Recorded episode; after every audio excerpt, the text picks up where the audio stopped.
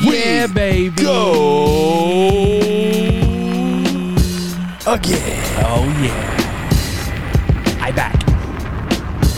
What is up, everybody, and welcome back to another episode of the Neon Belly podcast. We are your hosts, Nate, John, And Brandon.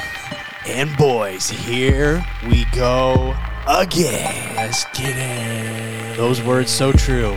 Today, we will get you guys set up with our picks and predictions for the first UFC fight card of the year as Kelvin Gastelum will face Nassourdine Imavov in the main event. Then Brandon has one of his world famous facts don't care about your feelings, which we can confirm the topic. Is that okay if we say Yeah, it yeah. now? And that is how should the UFC discipline Dana White? Oh, we're going to talk about it. Then, per usual, John will bring us up to date, excuse me, with all the news and happenings in the world of mixed martial arts. Because let's face it, boys, we're back. We've Yeah. been gone two weeks off. Um, not two weeks off from the podcast. Obviously, episodes still coming. Um, uh, which I guess if you're new, welcome. Go listen to our last two episodes, though. Uh, the New Year special with Jacob Herlock, which was uh, the Jeopardy, and then the one before that, we did our year end uh, Mixed Martial Arts Awards. Um, but both of those episodes were pre recorded. So for us, we took what two almost two and a half Yeah. weeks off so um, we're just now getting back into the swing of it but still content up so if you haven't go back and check out especially our year-end award show um, and then how fun was the jeopardy one Yeah, if you start off with those two, fun, like yeah. there's gonna be some episodes where you know the weeks are a little bit light. Those two will get you through if you need to go back to them. So off the top congratulations are in order yeah, And if you're following our Instagram at Neon Belly Podcast, you Mhm. already would have known about this. But congratulations to our very own Brandon, who was Yeah. promoted to purple belt last week. Yeah.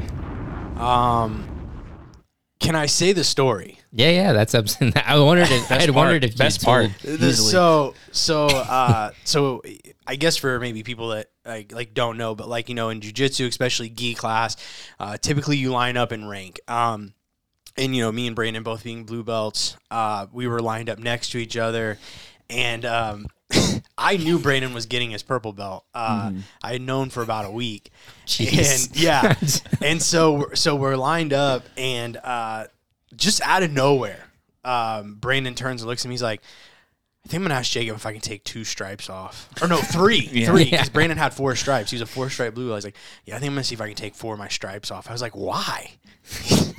he said, "I just don't feel like I deserve them." And then, like in my head, I'm just like, "Well, this is you think that? Well, guess what? You're about this to is think about now. to be interesting. And then uh, Jacob proceeds to uh, to promote him. And yeah, uh, I feel like I don't deserve it. That is Brandon, though. I feel like, um, and Mm-hmm. uh, like I said, probably the greatest last words in blue belt history is. Yeah. I feel like I don't even deserve my stripes on my blue belt, and then here's your purple belt. And Um, then Jacob proceeds to tell the most Brandon story ever. Which the Tom What's the that? last one. Yeah, the Tom Yeah. DeBlass Oh, one. Well, I do. I do one thing to say on that. Like, I do remember, like when I, we rolled out of that, just saying, I do feel like, in, in in some sort of way, that almost kind of encapsulates most people's jujitsu Sure. journey. Like, mm-hmm. a lot of people when they when they get promoted, they don't feel like they necessarily deserve it. So it kind of kind of couldn't have been more perfect. Well, there's two like. type of people. There's those type of people, Gee, and yeah, there's the people sure. who think that every week they probably need a Yeah, that's or a- true. That is 100 percent true. So Uh, Brandon versus Tom DeBlass is on YouTube, so we Run it won't, up. we're not going to share it. We won't tell you how to find it, but Brandon, you can confirm yeah, it is 100 percent on YouTube. it is on YouTube. You can go watch Brandon and Tom DeBlass on Tom DeBlass's YouTube channel. That was, that was what like like four, I think that was three or four years ago.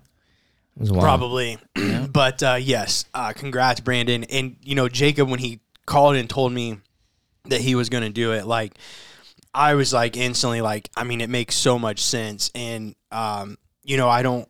I, I told him, and I'll, I'll tell you. I'm sorry, I'm not looking at you guys. I'm looking at you on the camera. If I look this way, it looks like I'm looking off camera. We'll, we'll, we'll fix this next time.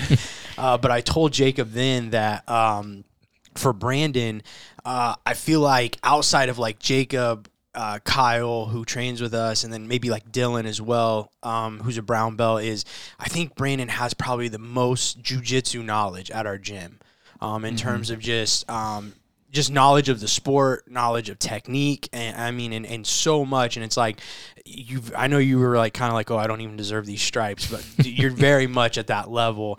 Um, and even like you guys will see, um, like even when it came to the Gaha Open, the first one, like I even text Brandon after, and I'm like, dude, you killed that. Like, um, and I think you actually could pursue like some type of a jujitsu com dude jujitsu commentary is so hard. And um you know people just get murdered even like guys in like flow doing these who's number one like people just murder these people um for their comment it's tough man. I mean because everybody sees jujitsu kind of differently. I mean it's like mma you know commentators get m- murdered on that but Brandon just like I said with your knowledge and just just everything um and you guys will see like I said we'll, we're going to do that again January 15th um tune in on our YouTube and you'll be able to hear Brandon again or come watch live even Yeah. better and then you can just listen to Brandon afterwards but uh but yeah man just congratulations I mean like I said very very much deserved Well, thank you guys. I Now feel you like, got the pressure. You're the highest ranking neon belly boy. oh, yes yeah Yeah, I feel like I feel like you guys are just setting me up right now with all the compliments for the rest of the year. Like this is the one. this is kind of your one this is like the one good job, and dude then the thing is though like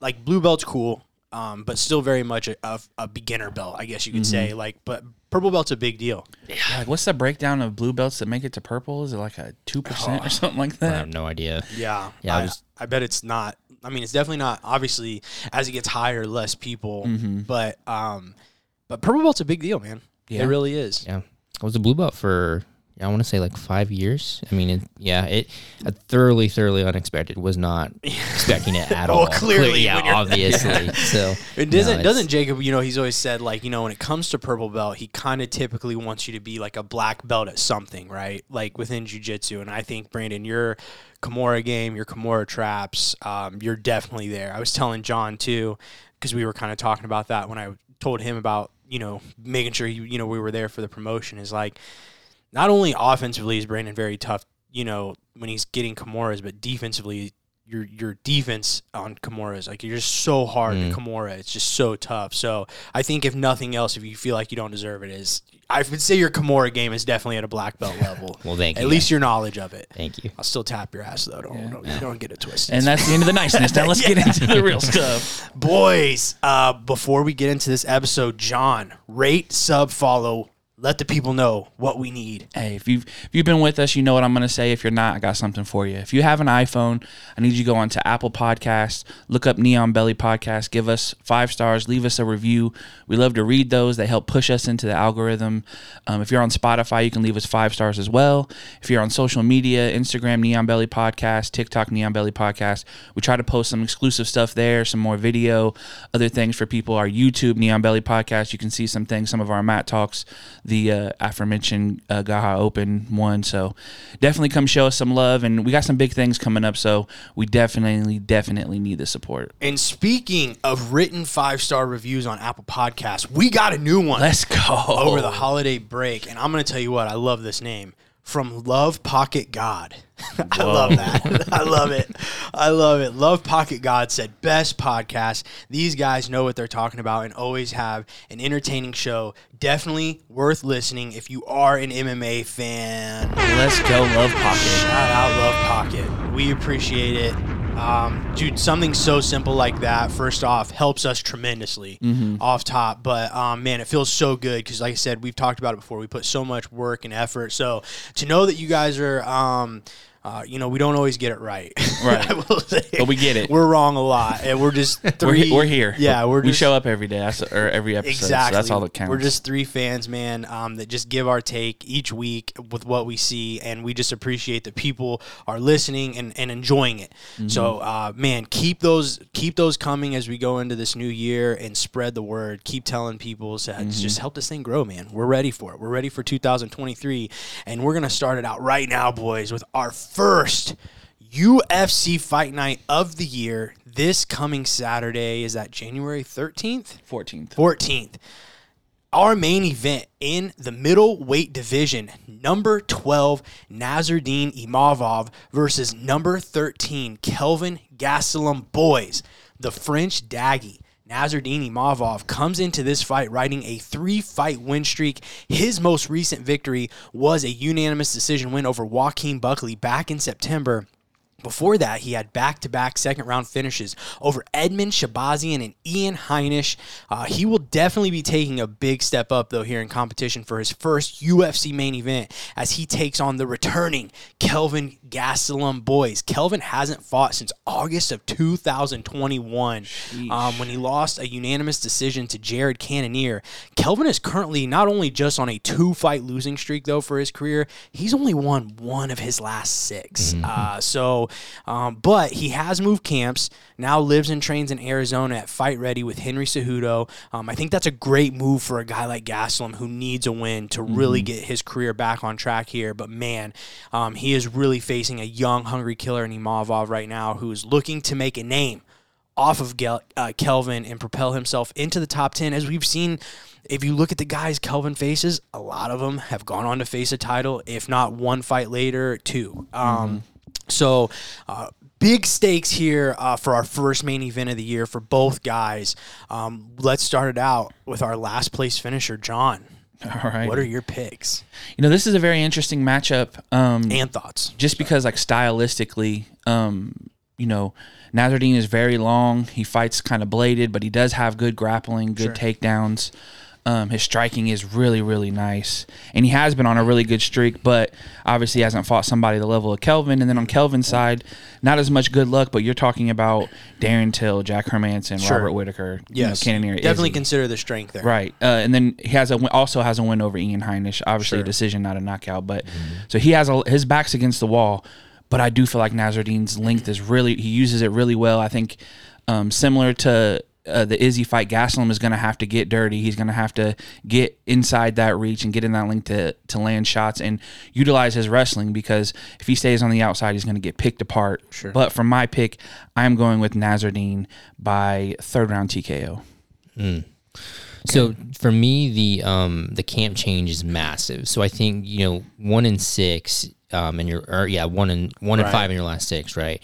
Um, is not the best r- r- in in terms of how we've done it as tough. of late. So so for me. He's got to do something different, and hopefully, with the camp change, he brings that. Whether that's an increase in his wrestling, because he has wrestling capabilities, Sure, but especially his- defensively. yeah, and I think his his striking is good, but Kelvin's just so small for the weight class that it's really tough for him to get inside. Now, his fight against Izzy, my opinion, was one of his best performances ever.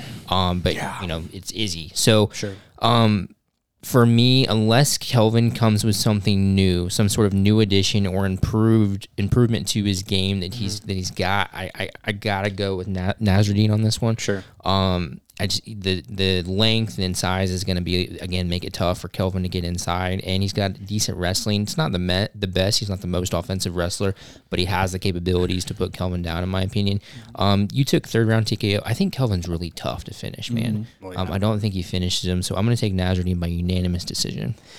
So I actually think I'm, I'm going to go with Kelvin Gastelum here. Um, I'm not super confident with it, as it is always so tough um, to know what you're getting from a guy who's had such a long layoff. But I, like Brandon said, you know, I think given where Gastelum's career was heading, one, I think the layoff helps, and it helps a guy like him. But like Brandon was getting out there, getting more time just to train with Cejudo and fight ready. Um, I mean, he's coming from a great camp with Kings, right? From Rafael Cordero, and like that's a great camp, but c- clearly something was missing. Um, and he's found it here with Cejudo and fight ready guys. Um, and I just think it's huge to just kind of get him back, and hopefully he can find some new tools, which maybe it comes in the form of the wrestling. Uh, because I think in terms of the fight itself, if this was a three round fight, I would probably lean Imavov a little bit. But if you watch his fights, cardio seems to be a bit of an issue with Imavov, especially in his last fight with Buckley. He dominated Bu- Buckley for two rounds and then got pretty battered in that third because he was just absolutely gassed. And Buckley not only won that round, but looked like a couple times that he was close to finishing Imavov. Uh, really had him in some deep water there. I also think Gastelum will have an advantage on the feet, um, even being the shorter guy. Imavov's a good striker, as John mentioned, and he's good defensively, but Gastelum should have a speed and power advantage. You know, Imavov just hits guys and cracks them. I mean, he caught Buckley flush a couple times and just like didn't even bother Buckley at all. Um, Kelvin just can't allow himself, I think, to get frustrated and then start making mistakes, which which we've seen from Kelvin, and especially once again. As the fight goes on, he can get a little tired too and make mistakes. But Imavov being the bigger guy in most fights, he's so good at staying on the outside and just making it tough for guys to get on the inside. So Kelvin can't get super frustrated with that. Just needs to stick to whatever game plan he has. I think leg kicks could be huge for Kelvin here, especially when you look at Mavov's stance and how he stands. Um, but I think ultimately, to me, it's just going to come down to attrition. Um, and I ultimately think Gastelum will win that battle. So give me Kelvin Gastelum by four. I'm going to say fourth round TKO. I'm tempted to say decision. Yeah. Um, but I feel like if he breaks him, I, I, I think he I think there's a potential because like I said, when you just look at that third round, and I feel like eh, the way Imavov fought Buckley is kind of how he has to approach Gal because Buckley's even smaller than Kelvin, which is kind of crazy. It's going to be Um, explosive, like kind of rushes, trying to break that distance. yeah, yeah. So I could just see him kind of breaking him down, and then he just kind of gasses. But I wouldn't be surprised by a decision. But I'll, I'll stick with the Kelvin by fourth round TKO. Not bad. Imavov also he's um, attempts almost three subs a fight. Yeah, and, and I could see a scenario there where like you know, and Kelvin's probably gonna have to you know. He might have. This might be one where he has to come back. You know, he might lose the first two rounds and then have to find a way to win the third, fourth, and fifth or something. Um, He's been submitted a couple times too. Weidman submitted Yeah. him. And- Manson submitted him. and and and where I almost like, and like I said, if this was a three round fight, I would have went with Imavov. Um, but that's kind of where I got a little bit like, man, I almost should just pick Nassourdine because um, this division is a lot different than when Kelvin was here, and and you know Kelvin does have historically pretty good takedown defense, but man, this is a different middleweight division, and a guy like Nassourdine being as big as he is and, and, and as imposing on the ground, it it could give Kelvin some fits, but we'll see with this camp change. That's why I said it's so tough with a returning guy, but. Um, I just have some confidence in the change, man. Like we've just seen some people get that gym change and they come back and they're just completely brand new. So we shall see. Boys, as we move into our co-main event, we have to mention that Shavkat Rakhmonov versus Jeff Neal was our original co-main event for this card. Um, however, Neal was forced to withdraw last week due to an undisclosed injury. Uh, that fight has now been rescheduled to UFC 285 on March 4th. So with that, the second fight that we are going to preview is in the featherweight division, number 13, Dan Ige versus Damon Jackson Boys. 50K Dan Ige is coming into this fight in the worst run of results of his career as he has lost his last three straight fights. Uh, granted, they were against the Korean zombie Josh Emmett and most recently in June of last year, Movsar Evloev. All three losses were by decision, and it is worth mentioning Ige has never been finished in his career, and I can promise you his opponent Damon Jackson is going to look to change that. Um, of Jackson's 22 career wins, 19 are by finish, and 15 of those 19 finishes are submission. Uh, Jackson is currently riding a four-fight win streak. His last win was a first-round knockout against Pat Sabatini last December or September, excuse me. Uh, goes without saying though, Ige is definitely his toughest test to date as well. Like in our main event, I see a lot of similarities in the matchmaking here too. I will say between the main and co-main. Um, but uh, to me, this fight is pretty simple. Uh, whoever wins this fight will be ranked, or in Ige's case, still be ranked come Monday, and the loser won't. Um, And that's just kind of what this comes down to. Both of these guys, I feel like, fighting for a top 15 ranking here as we uh, get into 2023 and probably one of the toughest divisions um, in the UFC. So, your guys' thoughts?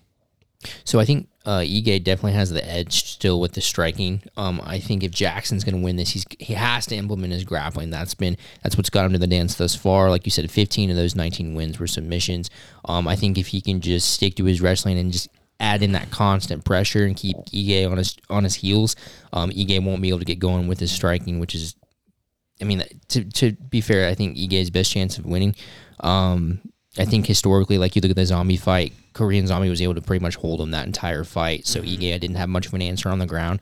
Um, so yeah, I'm not gonna make my pick because I'm not in last Yeah. place. But Yeah, John kind of sold you there with the hard look over. No, just letting other people get a John, chance to talk John's supposed to lead the dance, and he hard he hard shanked you. Uh, well, like the first fight, though, I, I do agree with you. You have a veteran who's on a really bad Yeah, loss streak, they're and you have an up and comer who can really prove themselves. Yep.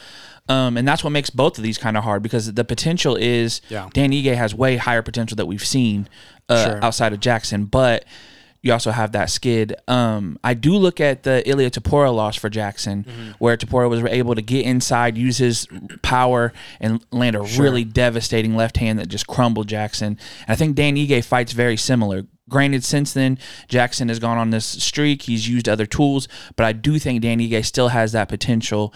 And I'm actually going to lean Dan Ige on this one. I think he gets it back together because these are decision losses against some of the best guys. He isn't getting finished, and we can't say that Damon Jackson is one of those best guys yet. So I'm going to go Dan Ige by uh, second round TKO.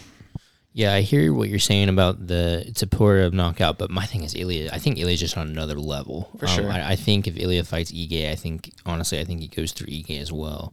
Um, so I'm gonna take Jackson. I think he could get a finish here by so. I think he could hand him that that finish. I'll say, I'll say probably late. I'll say third round submission for Jackson. I think I'm going to go 50k Ige here as well, and it makes me nervous uh, because um, as we were calling out John, you know, a couple weeks ago for one for the worst form in terms of picking on this show in the Neon Belly history. Um, one of the things that me and Brandon mentioned is, you know, John made some picks last year that we were just looking at each other like, is this guy serious right now? And one of those was he picked Dan Ige to beat Movsar Evloev, and me and Brandon are like, thanks for the points there, John. Uh, we'll we'll keep distancing ourselves from you. Uh, and here I am agreeing with him on a Dan Ige fight. Makes me a little nervous. But uh, this is a big leap in competition for Damon Jackson. Um, and as we mentioned, you look at the guys Dan Ige's fought, he only loses to elite top level guys. Um, and I think uh, obviously Damon's going to have a huge advantage in the grappling, and he will probably look to shoot immediately. He kind of does in a lot of his fights, um, and, and get as quickly as possible to Dan Ige's back, and he can really get Ige in some trouble there. Um, but as long as Ige can kind of weather those early takedowns and, and force sustaining engagement, uh, this is a very winnable fight for him. Um, Ige also can't be so worried about the takedowns, though, that he doesn't let go with his hands. That's what we saw in, in his fight versus Evloev. You know, he allowed the takedown threat to kind of freeze him in moments, and not only did that lead to him getting taken down, but he got beat up pretty bad on the feet, too. Um, but ultimately, Damon Jackson does carry power in his hands. Um, we've seen it, especially with his uppercut. Um, I just don't think Jackson is as sound, at least what I've seen so far in here in his UFC, second UFC stint, um, on the feet as a guy like Evloev, right? So I think that should give Dan some confidence, kind of let his hands go a little bit more. Um, so I will take Ige. I do think it has to be early though. Um, you know, he's been on this run of decisions. Um, and, and even decision victories, he's got to get back to those knockouts, man. Um, so what did you take, John? I took a second round TKO. So I'm going to take first round knockout, and I think he just he needs to touch his chin and just put him out, man. Um, Well, you got to take that nickname away because you don't get 50k for Yeah. any of these decision wins unless they're. I mean, they're fights. fun, and he he's never. And I, I'll say either way, this is going to be a fantastic fight. Has fight of the night written all over it. Both of these guys come straight out and just get after it. Um, but yeah, man, I just I hope we see Dan Ige come back and really prove why he do, d- um, belongs in the top 15 but at the same time man if if it's time to move over i mean damon jackson is is worthy of that as mm-hmm. well. I mean he's shown it obviously on this nice streak. And i'll tell you what going into 2023 on a five fight win streak with a win over dan ige doesn't suck. No, the main and the co-main, you could see a new guard in two different divisions, or you could see you know a vet make another run. I mean, the way they booked this whole card, you know, you even look at the Shavkat Jeff Neal, kind of the same thing, right? Like Shavkat needed a win, this win, like a Jeff Neal to prove that he belongs up there. Jeff Neal trying to get back up to the top of the division himself. So um, I, I really feel like that was kind of the theme as I was looking down this card. Um, but speaking of this card, also want to highlight some other fights. Is Punahele Soriano versus Roman Kopylov is another good fight on this.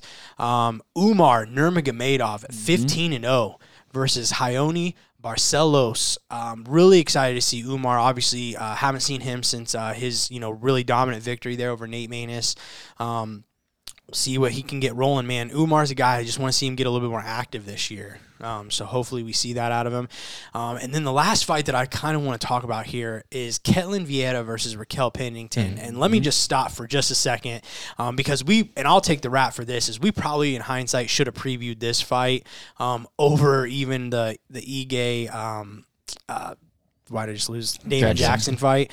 Um, because whichever fighter wins this, easily makes a case to be the next title challenger for Amanda Nunes at 135 pounds. Uh, Caitlin is currently on a two fight win streak with uh, her last two wins being Miesha Tate and most recently Holly Holm. Then you got Rocky Pennington is on a four fight win streak with her last two wins being Macy Chiasson and most recently Aspen Ladd. Um, so this is a big fight. I mean, huge fight with big implications for the winner. Like I said, I I can't believe I kind of let that one just like slip past when I was trying to decide which fights we would preview here, and this one definitely probably Yeah. should have got the nod. I mean, because this, you know, the other ones we're talking about guys just trying to hold on to the top 15, right, in, in the main and co-main. Um, but this one here, Yeah, man, this, could have been the main if you talk Absolutely. about implications. Oh, yeah, it's a title The level of fighters where they're at right now. Easily could be a number one contender fight. So, Definitely tune in. yep. So that's it, boys. And I think with that, we are ready for Brandon's facts. Don't care about your feelings. Are you ready? I don't think anybody. Facts don't care about your feelings with the Neon Belly Podcast. Oh, yeah. Hold on. I thought this was my segment. With your host, Brandon. That's my point. I know MMA. What I'm saying is it's overhyped. It's overrated. He doesn't give a damn about your feelings. You're reacting on feelings. I'm reacting on facts. Anderson Silva is one of the most overrated fighters of all time. Brandon's world famous Facts Don't Care About Your Feelings with the Neon Belly Podcast. I'm going to take some words from Ben Shapiro here. Facts don't care about your feelings. Tell you what, Still a hitter. And Brandon gave me one of those eyes again. Are you ready? I like when Brandon says, Are you ready? And he kind of gives this look. Let's hear what he's got. So I think this is the first time that kind of had, you know, you guys. Well, I think Nate, you know, you brought this up. Like Yeah. this would be a good topic. This was a request. Yeah, this was kind of the first request. Which let me add, if you're listening, shoot Brandon requests for Facts Don't Care. Because Yeah. this was my thing. I just wanted to hear his take on it. He deep dives into this stuff. He does a little research and stuff like He's that. got- he's got some notes. I see some Documents that's highlighted. I love it. No, I love it. But that's what I'm saying. So if That's you're why you do that, though. At Neon Belly Podcast, let him know. Okay, so you know, start, the premise of this was going to be let's talk about what should be done. Um, I'm sure people have seen by now. I think it was last Saturday, um, New Year's Eve. Video came out of Dana White um, and his wife having an altercation. Essentially, she hits him, he hits her back a couple times, and then kind of goes for a follow up. And um, then you know people break up the the whole incident there. Um, so you can go see that video. It's been circulating. I'm sure most people have seen it. Then the question becomes, what do we do about it? Because Dana White has been very vocal in the past with, you know, eh, the quote that's really going around right now is that's one thing you never come back from is Right. putting your hands on a woman, right? Sure. Um, and then here we are, the president of the UFC has just done that very thing, and then the entire world saw it. So what I was gonna do initially was I was gonna go through and I was gonna look at all the fighters in the UFC who have been charged, convicted with this, and see how the UFC handled it. Okay. That isn't going to work. um, so what I ended up f- discovering through this process was there were so many cases of this It's unfortunate. it's just overwhelming. There wasn't. I just didn't have the time to go through every Sure. single one. Um, so there was a stat I found that I just figured I would lead with, Okay. and then we'll get into what the UFC code of or athlete conduct policy is, and we'll kind of get into some of that stuff. So. Okay. Um, HBO did a, a little uh, documentary in 15. Some people have seen this. It's been circulating since this all went down, where they really kind of looked into the rates of domestic violence within the MMA community. Um, so I did a little digging on that too. In this documentary, from the best I can tell, which was put out by HBO Sports, it centers along, um, amongst um, American-born fighters, and it goes back from 2003 up to 2015.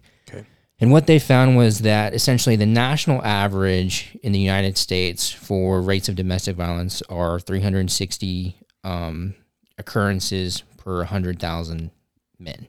And then in the NFL, that rate is 210 occurrences per 100,000.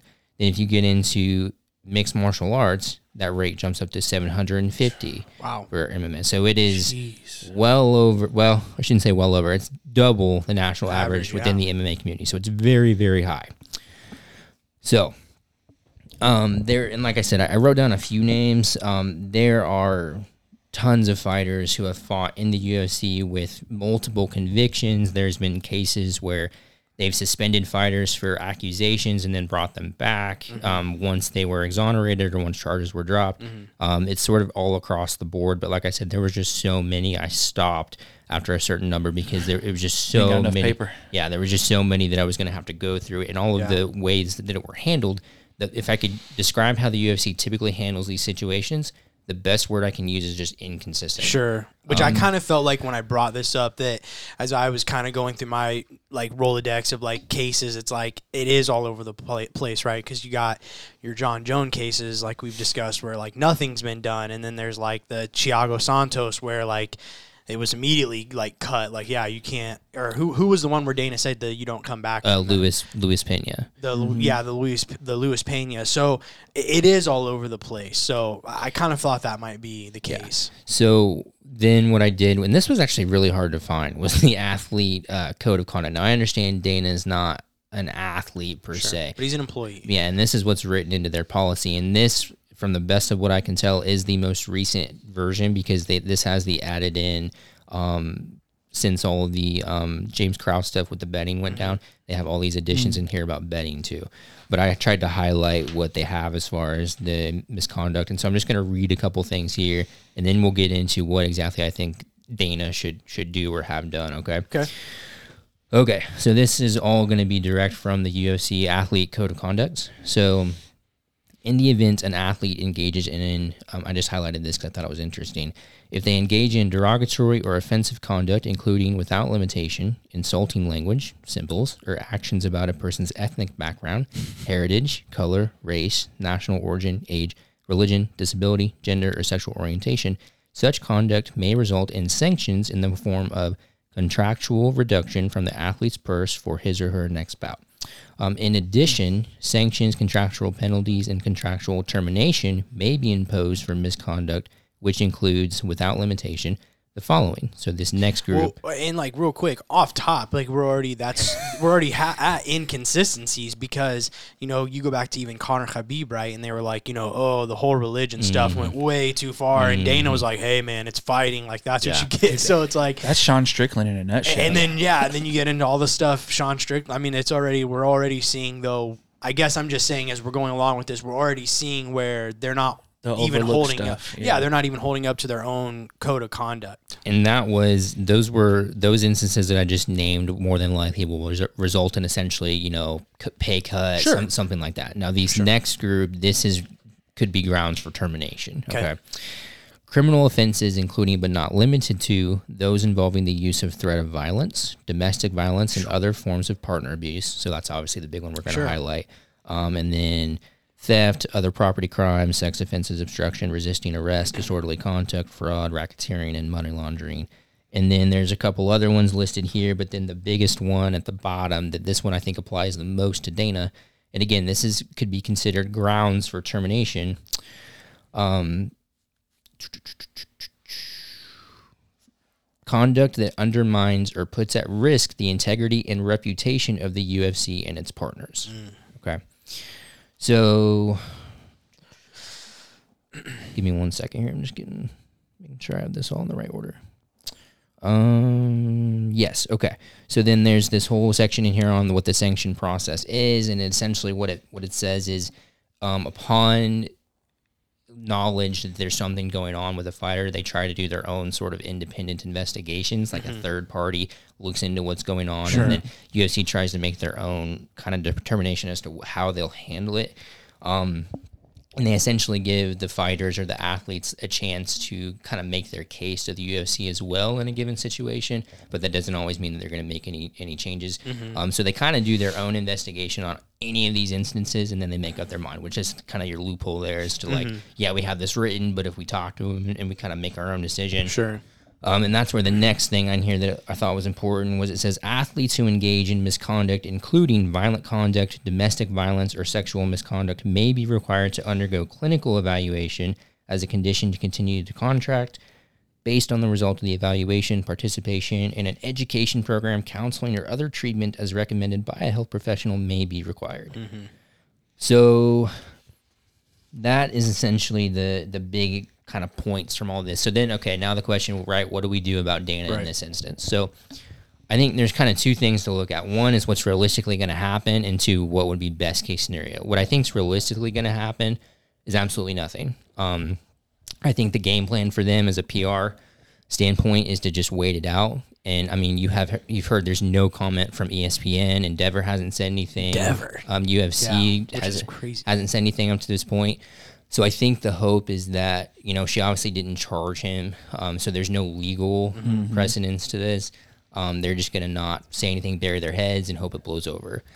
In a best case scenario, I think what makes some sense given what's outlined in their conduct policy, um, you could take out a, a certain percentage of his annual salary, let's say, and you could redistribute that to Mm-hmm. like to a battered women's shelter. yeah, or you know, something. Yeah. you partner up with a nonprofit Yeah. or something like that. Redistribute what you cut from your own purse and redistribute that with a nonprofit. Partner with that nonprofit and make some appearances in different Mm-hmm. events.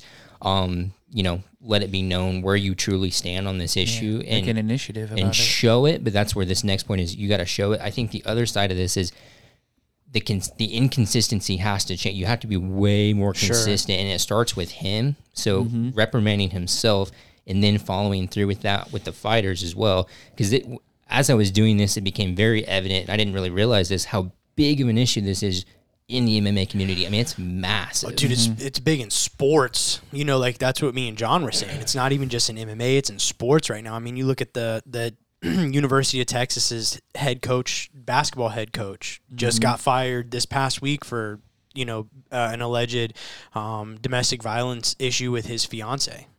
And uh, he's fired, fired, you know, and that that's a collegiate institute like that says no, like that's not okay. So Go- go ahead. No, yeah. So that that's so that's essentially where we're at. I think he needs to Yes. cut a percentage of his annual salary for this year, redistribute it to some sort of nonprofit, partner with that nonprofit, and carry it on throughout the year. Mm-hmm. And then, obviously, with his with his employees, make a much harder stance, but also enforce those those Yeah. rules and regulations much harder with fighters. Like I said, there were so many fighters that. Um, It's crazy. multiple convictions of this fighters who have spent years in prison for it then brought Mm-hmm. Right. back in i mean what message are you sending if you're not Right. consistent about it so and make and make an example out of yourself essentially is what he has the opportunity to do and like what what i you know and me and john talked about it earlier in the week about this segment and as I, and i told him is you know what what's the responsibility as well that that and i'm not even going to say the ufc because or uh, dana white because the thing that we have to remember, and you said it there, is Dana White is an employee of the UFC. He is the president. He is not the owner anymore. Endeavor owns the UFC. So anything that happens, like they can do whatever they want to Dana White. You know what I'm saying? Essentially, um, I think he still does own a small portion, but it's Yeah, n- this is a minority, but not stake. anything like Dev- Endeavor is the, the the majority owner. So they're the ones that really could bring down the hammer here. But so I'll speak more to Endeavor is like, and then like Brandon hinted out there is they basically came out yesterday and said that they are not going to issue any statement. Like they're just not going to say anything about it. His you know slap league, which how insensitive Yeah. by TBS uh, is that T- is that who's broadcasting so. it? TBS. I mean, how insensitive? Like oh, we're going to delay it a week. Like, is there any worse PR promo? I mean, that thing is never. It's never gonna work now. Like, I mean, I'm sorry, but I have no interest in watching that. I mean, it's just, it, you know what I mean? Like, it's just, it almost is just gonna feel weird watching it. But getting back to what I was originally saying is though is the responsibility that Endeavor, I not only to their female fighters, but to the female fighters who um, are. I mean, how many female fighters have been victims of domestic violence? You know, you know, Miesha Tate spoken out, which is crazy that she came out and was one that defended Dana and all this. Um, rose Rachael Ostovich Rachel, there's I mean, it's wasn't. I think yeah, there was another one. I want to say Polyana Viana. I mean, even um, going back to like um, uh, Julianna Pena when that guy beat her up at the gym, and Dana was like, "Oh, who you think you are? You know, you beat up a girl, and you know all this other stuff." So it's like there's also like what they owe a responsibility. I feel like to their female fighters and the ones that have even more so been victims of stuff like this. yeah So, but I agree. I think, you know, obviously there's going to be nothing that's going to be done about it, but and and you hinted on something that I didn't even know was in their code of conduct and John can even attest to this cuz I said it to him is he should seek out some type of like counseling. Like it just mm-hmm. just show like every cuz here's the thing. Everything he said in that TMZ thing is like look, I, I, it is what you know. what I mean, like I'm not saying it is what it is, but he owned up to it, right? Like he didn't really make excuses for it.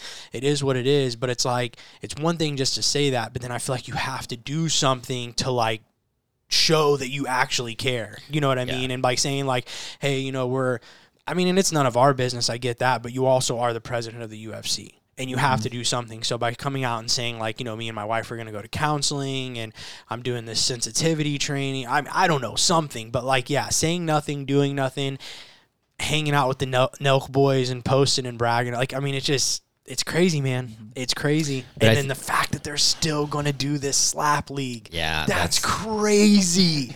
That is crazy to me. Mm. Crazy to me. Well, I also think like when you look at it too, you know, you put now you're putting your female fighters in a position because every interview they're going to get asked about it. Yeah. and they got to make a choice on whether they want to have you know stand up to something like that Yeah. or risk you know losing a contract or not getting fights because you don't know how because if the UFC doesn't care about what Dana's done, Yeah. they're going to side with him over everybody. Yeah. And you do have some fighters who have a chance to speak out who are higher up, but who knows if they do because they might be messing with their money once again. That's my thing is how many of the fighters have spoken out on all, on other fighters doing it, and here it is. It's like because it's Dana White, like we're just seeing excuse after excuse for this guy. And It's mm-hmm. like crazy, man. Yeah. I I think that I mean obviously we know it isn't going to happen. Personally, if if I got to choose what happens, I think you have to remove him as your face and your voice, and maybe you keep him as an advisor or whatever you do behind the scenes. But Yeah. you just can't. It- It's hard to present that as a company and say, "Hey, trust this guy who's telling you how it's going down. He's also done this, this, and this, and you can find it all on the internet." I mean, if all of us had our worst moment put on camera, it'd be very, very disgraceful, and you probably don't want to be Oh, for sure. seen or talked to in public ever again. And he's going to be, like he said, I'm going to have to answer for this for a while, but it's going to be forever Yeah. because nobody's going to just, I mean, if there are going to be people who forget, but nobody's just going to like move on from it when it's such a polarizing part of the sport, as he just said with those numbers. Yeah. Like you can add up the average male in the U.S. and the average football player in the U.S. who's done this, and it's still not more than what the MMA community is. What was interesting to me, like you say that, like it's never gonna go away. We're never gonna like we won't. No one will forget about this. But then, in, like when I was doing this, I there were so many instances that I forgot about. I'm like, man, this like Luis Pena and then Jon Jones and like all these things, and that was just in the past year. Mm-hmm. Like there's been it's so often, and then mm-hmm. it just kind of gets brushed over, and that's everybody. That's Sure. that's fans. That's mm-hmm. that's the fighters. That's, what I was about to say. It's not even just the fighters. Like, Mm-hmm. what what kind of precedence does that set with your fan base? That you know, if we're seeing this amongst fighters, it's like, what about fight fans? You know, because now you're seeing. I mean, they target. A UFC says 18 to 35 year old males. Mm-hmm. I mean, and th- and this is the guy that, like John said, that you're choosing to have be the face of your company, and like just to, I, I- like when I said when I saw yesterday that Endeavor basically came out and said we're just not we're not going to issue a statement. Like what? Well, then you get to the level Like, of I. ESPN's association. disgusting. They show so many female sports on there. Yeah. You know, as they put these into their highlights and stuff like that, Dana's going to be a part of that. They usually bring him on there Yeah. to talk about, you know, big fights coming up. How do you bring Dana White on a national sports television, the biggest national sports television show, and talk about female fighters in a situation like this? you just do it and then Mm-hmm. you they just hope that there's not a enough backlash where they have to make any big changes and then after five or six years it'll be that story everyone tells Yeah. at the dinner table And uh, I do think what's different about like forgetting is, you know, some of these fighters you forget about, you don't see anymore.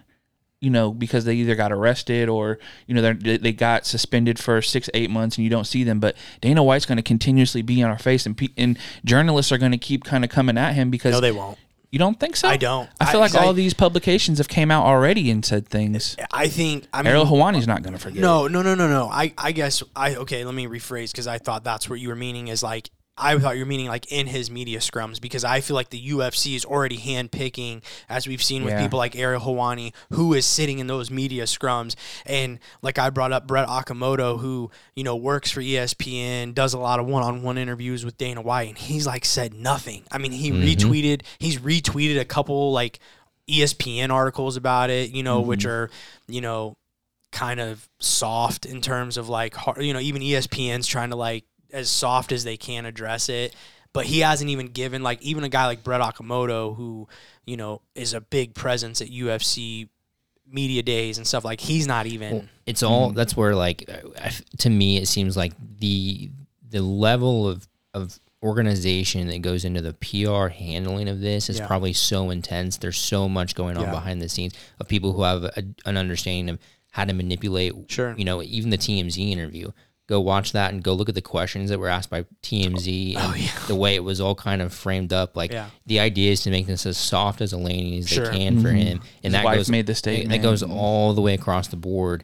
Um, so it, there's no way to really combat that if Mm-hmm. if you can't ask those questions, and he's never going to put himself in a position where he he gets asked the question that he has to answer. And he probably like you know our first pay per view is going to be then uh, two weeks away in in Rio. He might not even do media for like the rest of the year. Yeah.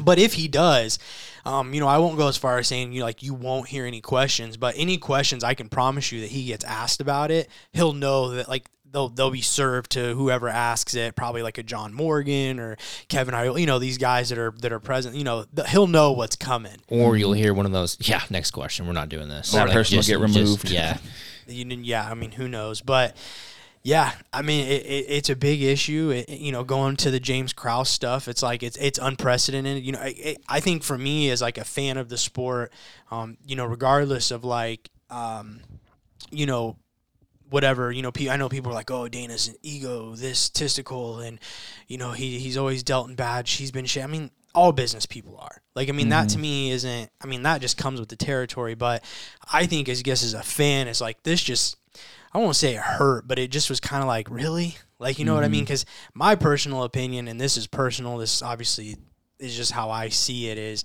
watching that video, you know, he said like this has never happened. I've known my wife there it just was it came too easy. To me mm-hmm. it's a, I- mean you can say what you want. I mean i've I, I, like i said i, I don't- I don't want to go too crazy down that. You know i do feel bad for his kids and, and his wife and all this his family. I'm sure even him he's they're embarrassed i'm sure by mm-hmm. it as he even mentioned but i just hope it doesn't go away man Yeah. I, I, cause Well, I, 'cause- think, I know that's what they want if as you know, it's going to happen to another fighter. That's just statistical. Sure. So what happened? How does he address that to the? like, It can't be him, Yeah. right? Yeah, It- you, you- have to bring somebody else to say. Oh yeah, because here's the thing, like Brandon just mentioned. I mean, it happens year. I mean, it's it's going. There is going to be a fighter this year in the UFC that is probably going to get arrested for domestic violence. And if you're the UFC, how do you even you you know now? How do you even address that? Like you can't. Can you hire? And then that's another side of that. And this is what came out when I was doing this research. Can you can you um, if somebody's been convicted previously of it on multiple counts and they start fighting, are you willing to bring them into your organization? I mean, they let Greg Hardy come in. Right. But that's the outlier. That's what Brandon's saying, like the inconsistencies. Because you know Dana was like, "Oh, I believe in second chances." So Well, and some of these he can guys- always he can always fall back to that. It's like, well, look at Greg Hardy. I gave him a second Yeah. chance. Well, and there's also guys who come up probably from the undercard that you don't look into their record. But Greg Hardy, I feel like, and I could be wrong, but I feel like he did things to at least show that he made an out. Like that's the whole thing. It's like I I can be very sympathetic and believe in second chances just like anybody else, but you have to show that. You know, and unfortunately, you're not just a regular, ordinary person. So you do have to show your fan base and people that you're making an effort to at least do something different. That's just my Yeah. my opinion. So I just to wrap it up, you know, like I said, I think what's going to happen probably nothing. Yeah, um, unfortunately. best, you know, more than likely, if he does anything like you said, I think he just stays away from media for a little bit. Um, but in a best case scenario, like I said, I think uh, distribute a little bit of your purse to a profit, Yeah. some sort of nonprofit organization that stands for. Uh, How about your pay per view sales? I feel weird buying a pay per view right now. I Mm-hmm. mean, you know, obviously for our podcast and as fans of the sport, it's like, you know, we have to in a sense. I mean, we don't have to, but you know, it's like I feel weird giving them money. So how, why not come out and say like, hey, you know, First one's on me. we're gonna give no, no, no, no, no, no, because who are we? We don't. You know, he didn't hit us, or you know, we're not Right. victims in all this. We don't deserve a free pay per view for that. But how about make me feel better about giving my money because you know, ten percent or twenty percent of the sales of this pay per view we're gonna donate to you know some call like John, like Brandon said, in line with a non for profit or something. Like just do something, something. But that'll have to be them convincing ESPN to lose money as well. Listen to John trying to make it all about how about a free one? Listen, bro. but the deeper, but the I'm just saying that doesn't hurt. That hurts them more than it hurts anybody else. But the next, the next question, to, and we don't have to get too into this, but it was just so staggering to me the Yeah. the, the level of it within the M- not just UFC, the MMA community, and that to me is interesting as well. Mm-hmm. Like Mm-hmm. it's not, it's it's kind of a. it's bigger than Dana. Dana Dana's a massive part of it, but it's the whole sport. So I mean, that's that's a deeper thing too. I still think it's sports in general. It, it, it that is alarming, specifically in MMA. But I mean, it's I think it's just it's sports in general, man. well, I'll next time I'll do some research and I'll do it across sports and I'll see if it compares to. oh, I bet it's You're gonna not. get sad. dude. Hearing that Sad number, times. that that number, that was alarming. I mean, when you said 750. that, that's crazy. Yeah. John, let's get into the news. Oop, wrong button. Sorry. I mean, I know we went a little long on that too, real quick, but I think it's a big deal, and I really do, and I think it's important to talk about it, and I think it's important, like I said, that, um, in a sense, to continue to talk about it because once people stop talking about it, exactly what they want to happen, which is it to get swept under the rug. That's what's going to happen. Right, and you don't want as people who are listening to us, you don't want to feel like you know UFC fans don't care about this either. They're going to let it get Exactly. swept, and that's not what right, we're doing here at right, all. Right, because we're not one of the. I mean, I've seen just some of the most insensitive, disgusting stuff from like fight fans and even fighters. Mm-hmm. Like I said, I I still what would you say? Miesha Tate came out and was like it was self defense because she hit him first. Like that's that's disgusting. Even Mm-hmm. coming, you know, as as a female and a fighter, and and once again somebody that's openly discussed her own, you know, being victimized in that type of world. It's like, are you crazy? Like, Yeah. that's crazy. So let's get into the news. Going on the news, uh, going on the news. Uh, uh. If you don't like it, Brandon will punch you and give you a bruise. The news. All right. Well, like Nate said at the beginning, we've been away for a while, so there's been a lot of news that we're going to kind of skip over because it's just been you know two, almost three weeks. Sure. Um, one thing I didn't want to skip over though is Christmas Eve. We have a rest in peace to the original Ultimate Fighter, Stephan Bonnar, Yep. passed away Christmas Eve. Munster, Indiana's very own. He, I think he was he was probably the first Indiana like big name um, fighter, but obviously everybody remembers his fight with Forrest Griffin. Sure. You know, the like I said, the original Ultimate Fighter. Um, but also, so the biggest thing we're going to talk about today Which is let me say, Go ahead. And, and on that fight is I feel like that's been said a lot and it's been talked about a lot. But if you're like a newer UFC or fight fan and you did not watch that fight, seek that fight out and go watch. Because like I feel like we talk about everybody's kind of talked about it at nauseum, like oh that that Ultimate Fighter thing. But like how many people have actually gone and watched that? I mean, go Mm-hmm. watch that fight and and kind of remember as you're watching that that like the UFC was like literally I don't even know if they were month like maybe even weeks away from folding. And that fight not only literally like saved the company, but eh, I mean almost the sport in a sense as well. Um, so I mean when people say you know who have been fans and remember that fight that you know that fight r- really is probably why everything is where it is today the good the bad the ugly go if you have not do yourself a favor as a fight fan and go watch that fight one Just- of the best fights ever. I mean it's just sure. insane Um, so big thing here. So love him or hate him, you can't say he isn't a needle mover, nor is he a risk taker. Thursday morning, the New York Times posts an interview with Jake Paul where he announces that he signed a multi-year contract with PFL, um, stating part of the deal includes him and his business partner Nakisa um, Bidarian, former CFO of UFC, now owning equity shares in PFL as well.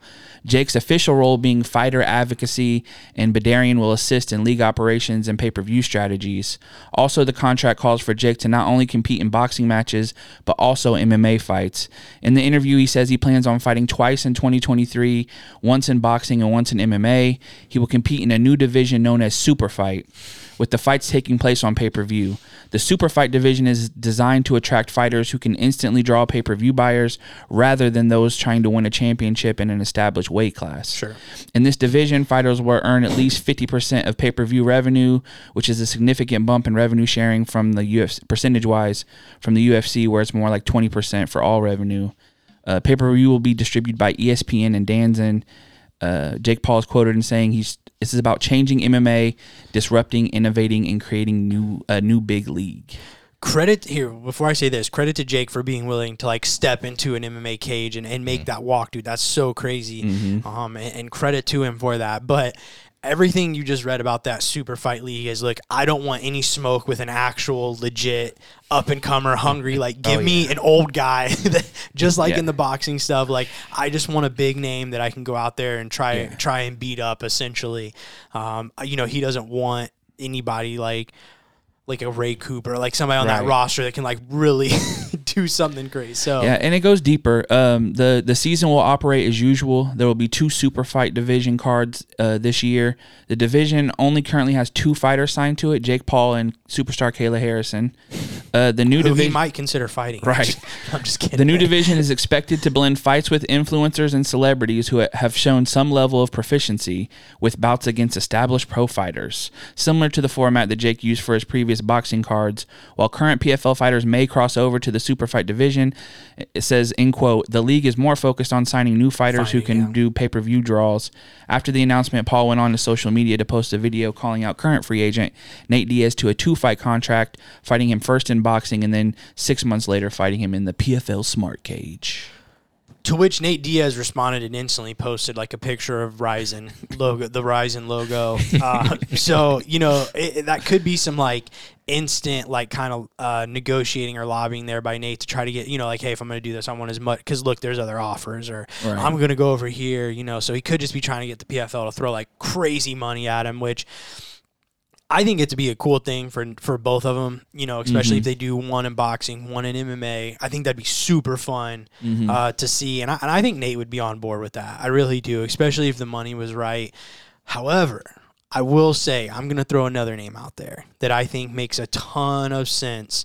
Um, if Nate Diaz does not want to do that, and that is give me the mainstream fiend versus the underground king Eddie Alvarez. Because here's the thing. Eddie fits perfectly into Jake's whole MO with the boxing even is he's a smaller, older mixed martial arts fighter.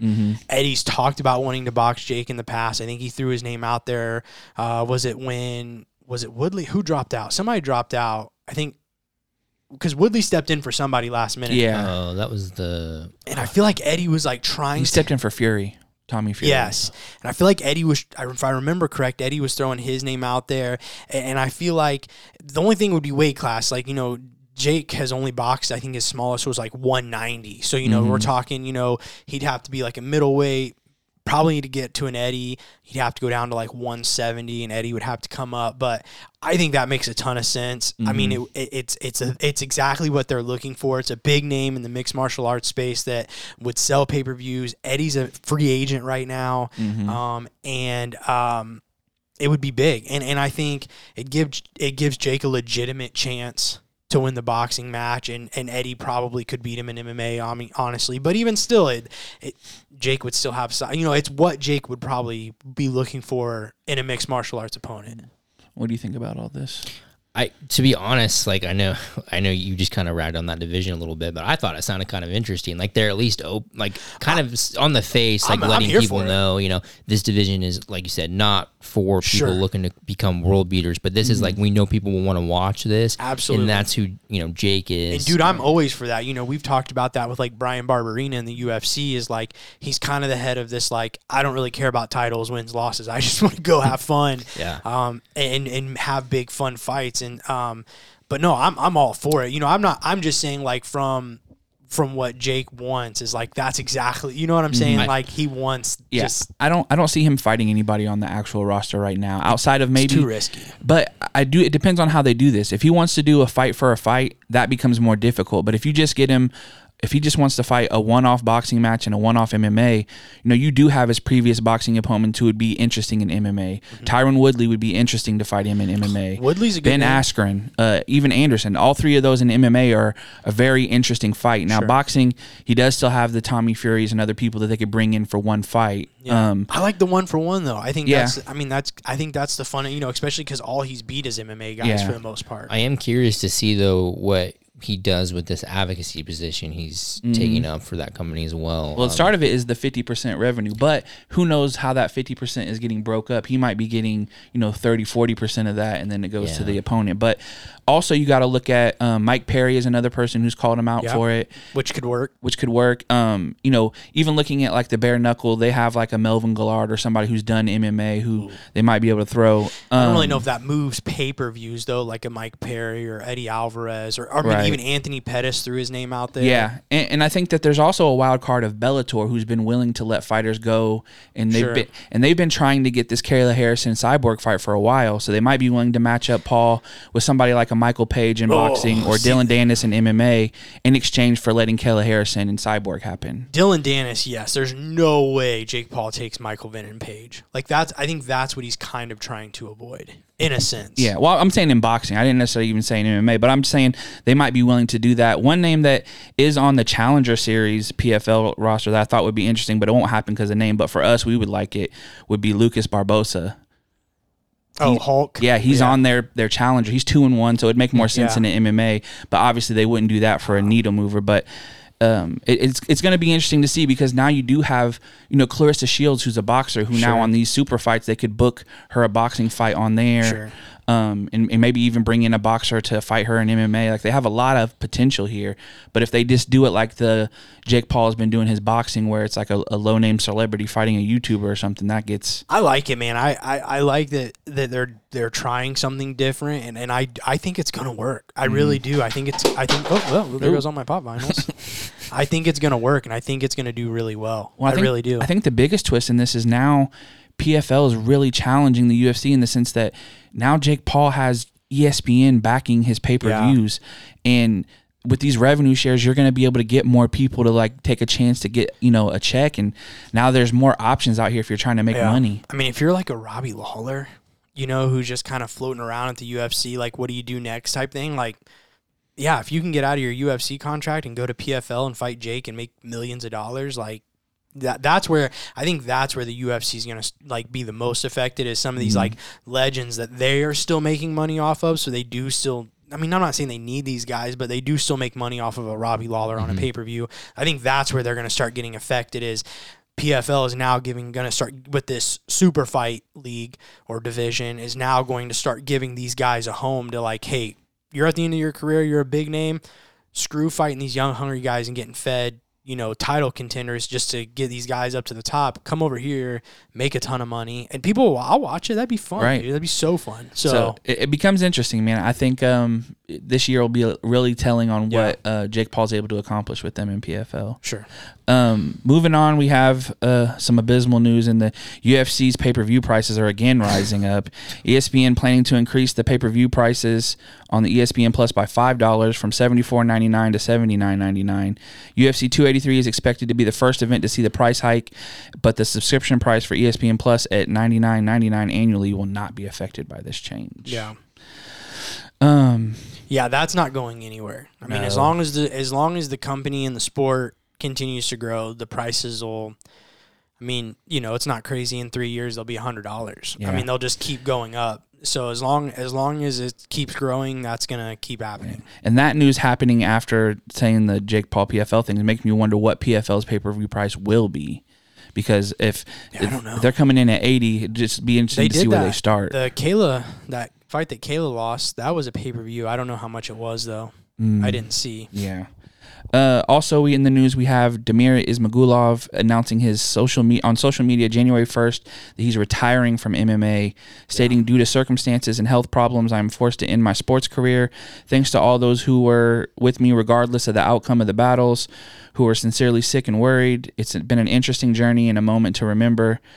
Um, he's a great fighter, somebody we were really high on. And it's another weird case to go along with Zabit and Askarov of these high level guys who are walking away in their prime due to health concerns. Yeah. All three of them Russian.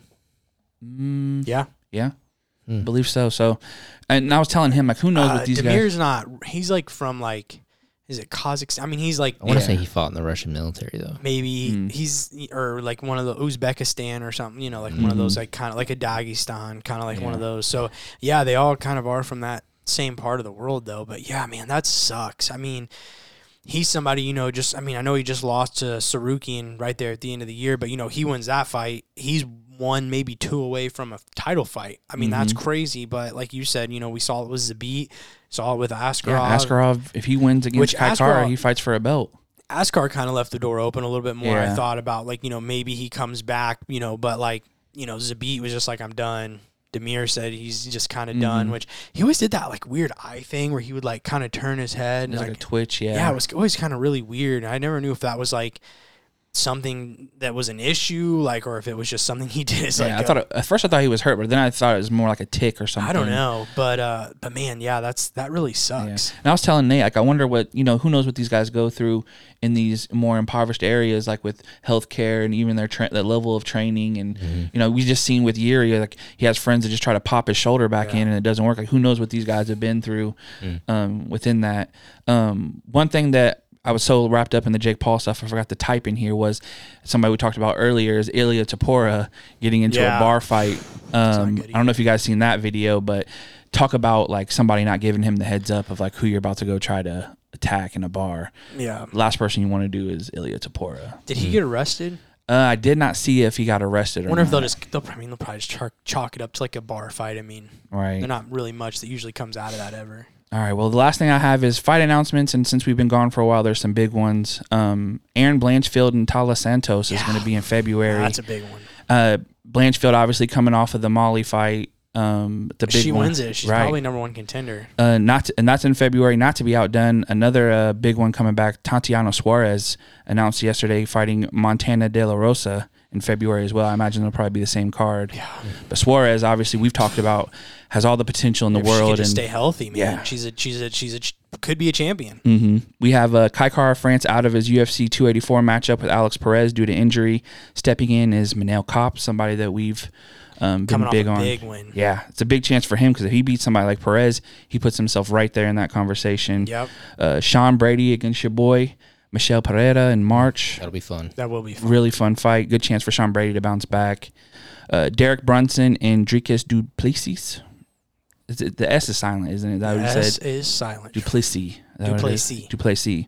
At UFC 285, big chance for him. You know, you beat Brunson after just coming off the Till. Yeah. You have a lot of chances there. Um, you've already mentioned the Shavkat and Geoff Neal getting rescheduled for 285. Uh, we have Rob Font versus Adrian Yanez in April. Crazy fight. And then somebody we've talked about, if you listen to our awards, Jack Della Maddalena is fighting Randy Brown at UFC 284. I saw that. That's a good one too. Really big one. Because Randy Brown's like really good. Yeah, hmm big That's, a, that's a really big test for him. So that's all I got, fellas. Yeah, that that one might be you know the next next big name this year. It'll Randy be interesting. and Randy Brown's been scrapping his way through, you know, Oh, not, yeah. not getting known. So Brandon, song of the week. Oh, I was not prepared at all. I thought I just had that. yeah, he had Christmas because he picked the Blink One Eighty Two song, and then you picked for the Jeopardy. Well, what order No, did they you come you out? picked the first song of the year for the New Year's. oh, okay, yeah, yeah, yeah. Oh, that's why I'm confused because the yeah the order. Okay, uh, song of the year. Come back to me. Do you run for the people? I'll give you the song. okay. Boys are back in town, maybe. Okay, let's go with that. Boys are back in town. John, what is your one for the people? My one for the people is I want to wish a happy birthday to my oldest nephew Amir. It's his birthday today. There it is. Brandon, what is your one for the people? Uh, I guess this is kind of one for Jake. I don't, I don't think I actually like ever said anything to Jake about getting my purple. Like, I don't think I said thank you. Did you hug him? I think I gave him a hug. You did roll with him. Did so- you I give did him, roll with Did him. you give him a butt tap? Maybe probably at one point. Like smack him on it? um, I yeah, I guess um, if you roll with him, that's like a jujitsu thank you, right? Yeah. um. Yeah. I guess shout out to Gaha. Like I just feel like this year per, we have some chance some chances this year to make some pretty big waves in the in the Starting with the region- open. Yeah, the local circuit here. Um. So I just think you know big thanks to Jacob. I think a lot of people you know don't really know what all he puts into the gym and as an instructor coach. Um, with fighters, and he's you know a dad now. He's got a family of his own. Um, so just shout out to Jake for everything he does for us, for the gym, um, and just yeah, big thanks for the promotion, and let's keep it going into 2023. I think you have to be, I mean, obviously, other than Jacob, the longest active member, like currently active, still active. Well, if you count Alan, he's been there longer than me. Okay. Yeah, yeah, I definitely Top count three. Allen. Yeah, So you're you're 3rd How many years have you been with Jacob? mm, since I was 20, I'm 27. Maybe maybe I was 19. So about eight eight years. Wow. Yeah, He gave you a purple belt and beat you in a foot race. he did. He'll never let that one go. My one for the people. Were you gonna change song of the week?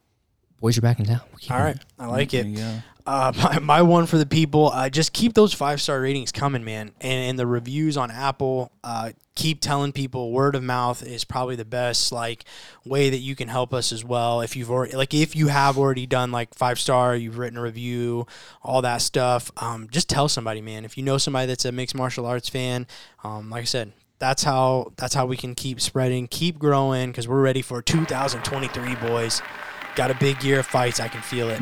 I can feel it. Matt talks coming, hopefully.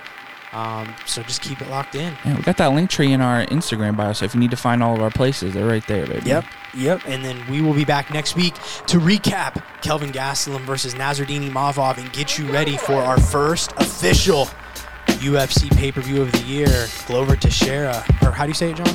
Texas share. Glover Teixeira versus Jamal Sweet Dreams Hill. Let's go. We'll see you guys next week. Peace.